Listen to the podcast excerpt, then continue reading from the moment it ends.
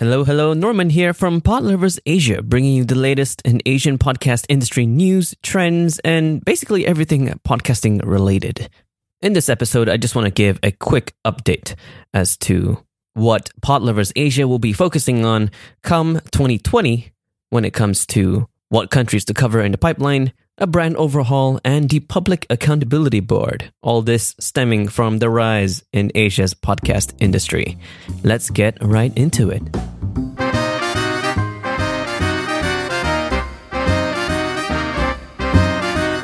Covering the Asian podcasting scene. Ever since the start of the show, we've had quite a few interesting things happening on Asia side. We've had the Asia Podcast Summit uh, finishing up with the Asia Podcast Awards, uh, bringing all kinds of experts uh, throughout the entire podcast production chain uh, from different countries. So, from India, from Philippines, from Malaysia, Singapore, and even insights from sponsors and other podcast companies. So, we've had one speaker from Castbox as well coming in to talk about uh, the market. It's things like that that make me quite hopeful as to the market uh, in terms of the Asian podcasting scene to be quite bullish. All this activity has been on the rise, and all these thought leaders popping up. Partnerships are being brought up as well. Uh, what with the recent uh, Whooshkaa partnerships with a few companies here in Malaysia, broadcast companies and marketing agencies. So it's quite interesting uh, to follow all of this. I myself currently have a good idea of how Malaysia and Singapore are doing, and it's nice to see that there will be more and more plans coming up in the future for these two respective countries. So, for Pod Lovers Asia, the ones in the pipeline coming up, aka the countries that I will try my best to cover uh, for 2020, will be India, reaching out to winners of the Asia Podcast Awards, as well as speakers to you know, get their take on what is happening in India. Um, Hong Kong as well for the same reasons, and Japan. I have someone in mind I would love to reach out to for a chat on this, and potentially South Korea. It's exciting um, to get a general update on each of the countries because there are a few barriers that may come up from trying to enter a market, or if you're someone looking from the outside and you want to get in, maybe you want to have a better idea of what is happening in that local market specifically. So, having a few ins and having a great network, a network of people who are willing to participate, to contribute to the scene is fantastic. And I am excited to cover all of it uh, from this point on. Although those are the countries that I'm planning to uh, cover uh, in the pipeline, the countries to map out next are Definitely. Philippines, Indonesia, and Thailand. Pretty much in that order, uh, due to my multilingual skills lacking uh, when it comes to Asian languages. Sadly, I don't know enough Tagalog or uh, Bahasa Indonesia or Thai to be able to tap into the entire space. But here is to figuring that out, anyways. There are a few English speaking uh, Filipino Facebook groups for podcasting uh, that I would love to join, and I will reach out to them very soon. Indonesia, I believe there is one large network there, KBR Prime, I believe. Would love to get their take on the space and to shed light on what is happening in Jakarta or throughout Indonesia in terms of podcasting. I've noticed that there are quite a few SoundCloud uh, podcasters there. In terms of networks, there is KBR Prime, and there could be way more, but we shall see. Now, some lessons I've learned from running the show, reviewing season one, Firstly, finding guests is very time consuming. Figuring out who is active in each country is also another issue I am facing. So, yes, it is a matter of outreach and, you know, uh, getting amazing relationships, which I, I don't mind doing. I love doing it. Um, but it is, like I said, time consuming and to be able to juggle this with other aspects of the show, like content creation, uh, mapping out certain episodes, uh, as well as social media marketing and all that, uh, can prove to be quite difficult. So I hope to be able to uh, implement a proper, efficient workflow for this. I have a few lists where I can tap into to reach out and chat with people, but I haven't had the time to do so. It sounds like an excuse, but with the community and directory I am building for Pod Lovers Asia as well, it's quite a full plate, but I will explore that, or well, I will explain that uh, later. Not only do I have to streamline my guest workflow to spend less time being frozen on what to do, I would also love to improve my interviewing skills, uh, actually taking more time to talk to the guests themselves to be able to humanize them uh, in conversation, to provide insight uh, from their point of view on the topic at hand. Uh, for example, hearing about the founder's decisions to, you know, enter a market or how do they think about this issue? How do they think about that issue? Uh, what do they see in the Asian podcasting scene? What do they find positive? What do they find negative? It's things like that. Um, things that allow us to create an impression of the highlighted guest in question in terms of how they view the industry. It's golden nuggets like that that I really want to find out. I will probably need to take a course on interviewing or something. Another point is if audio quality is bad, then I cannot use the episode, hands down. There was an episode that I released recently. I tried to save it. I did release it, but I've already had a comment that it was hard to listen to. Case in point, it is uh, the Araminta uh, interview. Uh, by the time you're listening to this episode that's already out, that episode will already be taken down. Definitely reaching out to Araminta. Let's have a chat soon in the next month or two and uh, to see how you're doing uh, all the way here in Malaysia. Another point as well, I'm still figuring out the extent of which show notes would be effective and good, balancing the amount of time taken versus the amount of value I can provide. There are different formats, of course, timestamps and specific points of information and or uh, one sentence summaries of the different sections of the episode. But some shows do transcripts, which are amazing but they take quite some time to get cleaned. So it's best to go for specific points uh, instead of, you know, transcribing the entire thing. I would love to have transcriptions for everything. Uh, well, one man show, very, very difficult. but the great thing is, in terms of lessons, people love to chat or to be interviewed rather.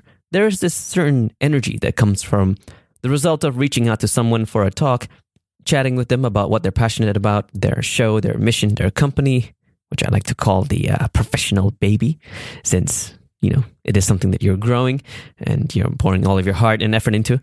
People love to chat about that. People love to talk about themselves. So it's more about asking the right questions. And the next point on that is unconventional questions work the best. I'm currently building a bank of questions that are helping me out with this. And having these questions in mind help with bringing out interesting answers. It adds more humanity to the conversation as pointed out before, as opposed to just a standard Q&A. Doing the show not only helps me with my interview skills, but also my conversational skills as well in real life. I really want to have a library of questions in the future, which would be amazing. Another point in doing the show is that people really do get the value of this. I love introducing myself as someone on a mission to map out the Asian podcasting space. It's unheard of, it sounds really difficult, etc. But I feel I've already mapped out Malaysia's. I'm on the way for Singapore's, and I'll be tapping into more and more countries over time. Sharing my journey, background, and abilities makes people interested in following it. They see the value. I guess this is becoming a little bit personal, but it makes me feel like I'm doing something right. Because that's the best kind of work to do, right? The right work, work that serves a greater mission. And the last point is I've taken my love for podcasting and turned it into something that's potentially viable. So it is exciting to keep going on on this journey. Now on to Podlovers Asia, the brand itself, the other parts of it, I mean. For the website, I'll be adding more categories to it. It won't be just the show and news. Specifically, in terms of more content on podcasting, I will be writing it out there, probably in audio form as well. I've got a few posts lined up on marketing, growing, advertising, privacy, country specific news, how to start your podcast, uh, what, how to name it, much more, and would love to get your feedback once these posts are up. Of course, they will also be in audio format on this same show. So it's just a matter of scheduling when the interviews come out, on which day, most likely Friday, and when do the audio episodes come out, which will most likely be Wednesday. So, yeah, public accountability, you know? Speaking of public accountability, I am releasing something new, or I'm announcing something new rather. Next is the Pod Lovers Accountability Board. It's essentially a roadmap of the things I'm trying to build over the next year. Scratch that, I will be building over the next year. So far, the things on it consist of one, building a community. I've already made the base, now it's a matter of getting people in. Two, building a directory. Same thing here. I've made the base and have a few data points to start populating it. I'm just finding the plugin a bit finicky, uh, difficult to navigate, but uh, we'll get over that soon. And the third is to build a newsletter. Still need to set that up. I know mailing lists are extremely important. I've just been having trouble with that personally because I run uh, other things as well. So, is it worth it running multiple mailing lists? That is a question for another time. There's also finalizing the social media presence, which is always a tedious thing Facebook, Twitter, Instagram, and all that jazz. I have plenty more ideas coming in as well. It's ideas bounce around there. Uh, they're not confirmed yet, like state of industry reports, uh, project boards for writers and podcasters, a country dashboard, or an Asia dashboard for more technical news and updates. I'm sure an Asia dashboard would be very useful for companies who want to get an idea of what is happening in Asia, at least in terms of which countries, like what kind of activity has been happening in each country. Uh, so to be able to build a dashboard for that would be awesome. All these ideas sound great, but I have to get the important ones first, which are you know the ones mentioned in the beginning, and also webinars. I would love to get into webinars uh, more often. Let me know what kind of webinars would you be interested uh, in joining. You can always reach out to me at norm at podloversasia.com for suggestions and all. The idea of webinars started when I was handling moderation and Q&A sessions with the experts during the Asia Podcast Summit and I realized that that kind of high energy uh, management works really well for me. I found my forte, which is pretty awesome. So I want to try to do that consistently. Can I do a webinar once a month or even once every two weeks or maybe once a week? We'll never know. anyway, for all of this, you can find it here at bit.ly slash podloverspublic. bit.ly slash podloverspublic. I will be posting this link in the show notes below for this episode. Now, why am I doing this? Because I am an obliger Thank you, Gretchen Rubin. I need a second set of eyes to watch over me so that I can do a good job, or at least hold some sort of external accountability, because with external accountability, I feel that I can thrive better. The level of transparency is nice as well, personally. I've seen this in other companies as well, for them to show their roadmap in public. It's a nice touch, so I would love to emulate that for myself. If you have any suggestions on the accountability board and more, what else should I focus on? Potential topics for posts, episodes, etc. Feedback, uh, you can tweet at me at Norman Chella or at the official Twitter account at PodloversAsia. I've been most active on Twitter lately. It's awesome once you get the hang of it. So just message me there or just tag me in something. And last thing, you may have noticed that there is a slight brand overhaul you might have noticed the uh, the chicken, which is the official Pod Lovers Asia brand logo. In the beginning, I've had a placeholder image for my show, and now it's alive. It's a freaking chicken. we have a mascot. Whoop! But yeah, going away from the standard mic plus show name trope, I wanted to put a face to my efforts after having a good chat with Kush Kandawal, whom, if you had followed, you might know him from episode 3 talking about design in podcasting. I will link it in the show notes. I commissioned for a chicken from him, and here we go. He's wearing headphones. It's pretty adorable, honestly. He has a name, but I'm not ready to disclose that. Uh, maybe in the future. What's coming up next? Podlovers Asia will be attending Splice Beta 2020 it's an upcoming media conference held in Chiang Mai, Thailand, organized by the guys at Splice Media. Amazing people. Shoutouts to Alan, you're awesome.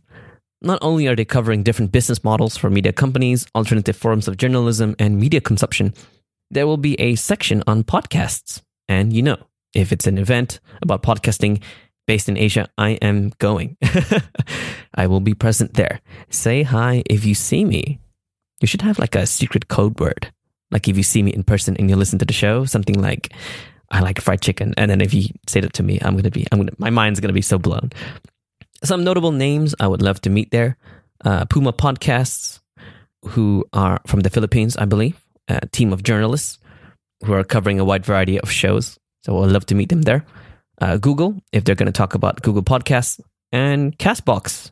I would love to hear their thoughts on the Asian scene again. So, to prepare for that, on the third week of February, I got to double down on this accountability board to present something cool.